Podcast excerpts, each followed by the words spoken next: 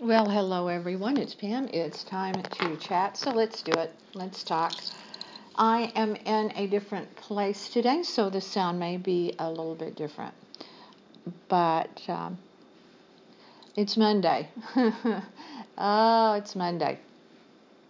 I'm going to talk uh, just briefly about sports. I want to talk a little bit about cocktails, and I want to talk about some ashes that were left in a file cabinet for 17 years and recently were buried. So, oh yeah, let's talk about sports just a little bit. Um, Gary's happy because football is is back. Football is back, and Gary's here with me. Go team! Uh, so he's happy. Gary's happy about that and I am too because I like him to uh, have something like that to enjoy, which you do. And you're much. sweet that way. I well, I'm a giver. you are. Yeah. Uh-huh. Uh, but which brings me to, to golf. You know, um, there is. I, I, mean, is that even really a sport? Bill McAllister always said golf was not a sport. Yeah, I mean, really. Um, but there is a a kind of a funny thing. It's not really true, but uh, it's kind of a joke thing that, uh, that that golf really what it really stands for is golf only, ladies forbidden. That's not really true. Golf only, ladies forbidden is that's that's a joke. But the the name golf is very it, it's a little bit ambiguous as to the history of it and really how far back it goes and um, but they, they do give credit uh, to Scotland for naming golf. So, um, who knows? I mean, it, it, as history goes on, it it can uh, it can be changed. People have a way of, of rewriting history, and not just about sports. And you know, the only real my father loved to watch golf on TV. Mm-hmm. Yeah. I mean, he really enjoyed golf on TV, and that was uh, something we didn't have in common. uh, I'm just not a golf person. You know, I think if you don't play it, you probably don't enjoy it, uh, watching it as much. But uh, I, I just never got into golf. Now, the only golf I guess I've ever really played is the miniature variety. Which is really harder than you think. Yeah, it is. It's it's it's you know with the with the water turning wheel in the water and the, you know yeah, the, the, the, little tunnels and the stuff you yeah. got. Yeah. But I I've wondered. I haven't been able to make a connection, but it just seems like to me it is it's like croquet gone bad. You know, like we're going to take a simple game, lawn game of croquet and just make it ridiculous and huge and, and all that. But but you are really good about finding little hobby things, although you may not golf, um, in little projects for our granddaughter Kate to, to do. And you did that this weekend with her with the little submarine. Yes, the classic baking powder submarine that we all had as kids, where yeah. you, you know, you collected box tops from cereal and you mailed it in with 50 cents and uh, postage or whatever, and they sent you the little submarines that you put in the bathtub and went up, and you put in the baking powder and it went up and down, and supposedly up and down. And they actually did work, I think, pretty well back in the day. It did. Uh, of course, I always remember, I don't know if it was Robert Klein or some comedian that said, you know, send in a valuable prize and we'll send you 12 box tops and 50 cents. uh, he's so funny. He needs to he needs to go back on stage. He's yeah, really, he's really and he's a good actor too. I think Robert Klein's a good actor. So I wanted, you know, Kate is very much into science mm-hmm. and she loves experiments and yeah. things like that. So I thought, wouldn't it be fun to get one of these little baking powder submarines? And of course, uh, went and got. I had ordered it off of Amazon and got here and uh, number one, I had baking soda, not baking powder, so that was a big flop. On to the store to get the baking powder. So got to the store, got the baking powder, came back, you know, we're sitting there, and and she's standing with me, and we put it in the submarine. I said, "Yeah, Kate, watch this." It didn't do anything. It just fell over. Well, it it it, it well, it did blow credit, bubbles. It, it it came up to the top from the bottom, and it it listed. It was. uh, It I listed, it listed over. Even called it the Titanic. You know. No, and, and then it, but a few bubbles came out. But Yeah. you know, it didn't do anything like it was supposed to. But So- you did the weekend before this past one. You did do that other thing uh, with her with what baking. Oh, make the volcano kind of thing and where it, you and that did work. right, and that's where you do use baking soda with vinegar. Yeah. And That erupted beautifully. yeah, it bubbled right up. Yeah, so really that was did. a that was a, a a success, and this was an epic fail. Well, I think the other one was such a success. She wanted to, to do FaceTime Yeah. with several people to do, you know, to Yeah. show how great it Watch was. this. Because it, it was really fun. But you're you're sweet, and she really does love um, that kind of thing. But uh, you know, science and and doing different projects, and she's very patient. Uh, about it all, but it is fall. I mean, it's it's. I guess it's not officially fall because we're not quite to uh, what the 21st of September think it's the twenty first. when yeah. it really uh, is officially fall, but it's never fall here. Not No. you know we are uh, being so far in South Florida, we really are in a tropical climate. And I've mentioned it before. Half or a section of Florida is subtropical, the northern, more central part, and then if you're southern like us, uh, so far down, it is a tropical climate. So we don't really have uh, b- big change in weather. It's it's uh, it does change a little bit, but um, pretty consistent throughout the year. Pretty much hot and less hot. That's pretty much it, and everything um, just perks on all the all the time. Hence why our wardrobe is pretty much the same all the time, with sweaters rarely worn. Rarely. But the reason I bring that up is because I thought it would be fun because you you do a great job of this, finding new cocktails and doing experimentations with them and sometimes they work really really well and sometimes they really really don't but there's a whole uh, genre of fall official fall cocktails Okay, well, well, new mission. w- well, yes and no, because I think you're going to have to get on the case, Gary. Because um, what I found that looked even a little bit enticing to me were some things that we've already done, espresso martinis, which Mhm. you have have done those before. They consider a White Russian a fall okay. Uh, I like a white Russian. a fall uh, cocktail. And then there's you know old fashioned. Then the ciders and the and the stuff like that. But the thing that I just went, this is not happening. we are not doing this. Like the the big deal fall cocktail this year. You know how you may not because you're not a coffee drinker, but when fall hits and Starbucks changes their menu a little bit for the fall, and they bring in the spice pumpkin latte. So Mhm. yeah, okay.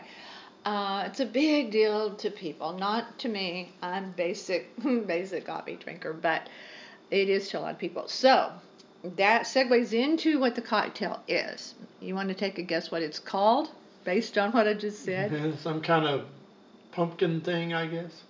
It's a pumpkin beer float.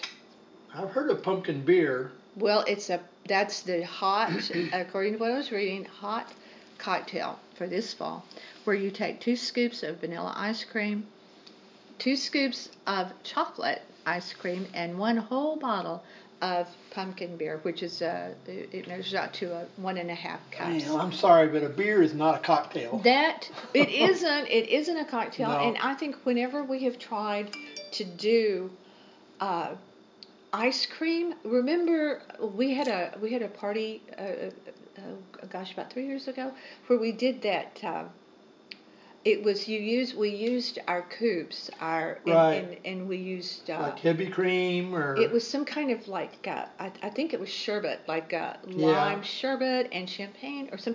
Anyway, and it was a. com- I mean, it, it really it didn't taste bad. It tasted like a dessert, but ice cream and and alcohol to me mixed like that just it really doesn't work. Isn't that kind of like a brandy Alexander? Don't they have some? You know, I haven't had a brandy Alexander in a Seems long, like it has time. Uh, some kind of ice cream or something I, sweet in it. Well, it is a sweetish drink, but I'm not really hmm. sure. Hmm. Um, uh, in August, uh, we are big fans of Dorothy Parker while we're talking about alcohol, let's talk a little bit about the, the Dorothy Parker gin that you ordered and had delivered mm-hmm. from Brooklyn, because it's really special. Yeah, of course, Dorothy Parker, as as you know, uh, was famous uh, at the Algonquin Hotel, where they had the round table and they met and talked and debated and drank, and uh, so there's a, a uh, uh, a liquors uh, outlet in New York that started marketing the Dorothy Parker gin. And you can only get it, as far as I know, in the Northeast. So when we heard about it, uh, I had to do a little homework and get in touch with this uh, distributor in New York who uh, uh, shipped, shipped us, you know, a small case of Dorothy Parker and uh, it's it has a it's a very very good gin with a, a lot of what they say botanicals and flowers. Mm-hmm. And you can really taste that. You can too. really taste it. Uh, so we we we enjoy our Dorothy Parker gin. We do, and why I bring her up too is Dorothy Parker was she's a hero of mine because she um, she was an activist when it wasn't popular to be an activist. She was a very prolific writer, and she got her her, her real beginning uh, came through working, um, being a writer at Vogue, and then from there to Vanity Fair, and then she really helped uh, Howard Ross uh, and his wife Jane Grant launched the New Yorker, where she wrote for I believe like 30 years. But she also wrote uh, books, and I think she co-wrote uh, A Star Is Born. And she, but but she was very much an activist. She got arrested. She got blacklisted during the McCarthy era for her politics. Uh, she was quite a woman. If you if you really don't know her story, don't have to read her books or anything like that, but just read about her because this woman was so far ahead of her time, and and supposedly she was a very small woman in stature. But when she died, she didn't have any children. Her husband had already died before her, and so she wasn't really sure what to do uh, with her estate or her remains. But she was very uh, like I said, very much ahead of her time. So in her will, she left everything, including her remains, to Martin Luther King Jr. Hmm. And huh. even though she'd never met him, he didn't know who she was or anything like that. Hmm. But it's a very long story about the, the road that her ashes traveled because she was cremated. And the NAACP to this day, my understanding of it is that they still own all the rights to everything Dorothy Parker, which inc- anything with her name, they own the rights to that. And so um, it is speculated that quite a bit of money, because some of her books have never been out of print. They've never, they continue to be printed. So there is, the money is nothing to sneeze at from her estate but these ashes could not settle, which is in a way kind of like her life because she was involved in so many things that she wasn't just about one thing. She was about many things.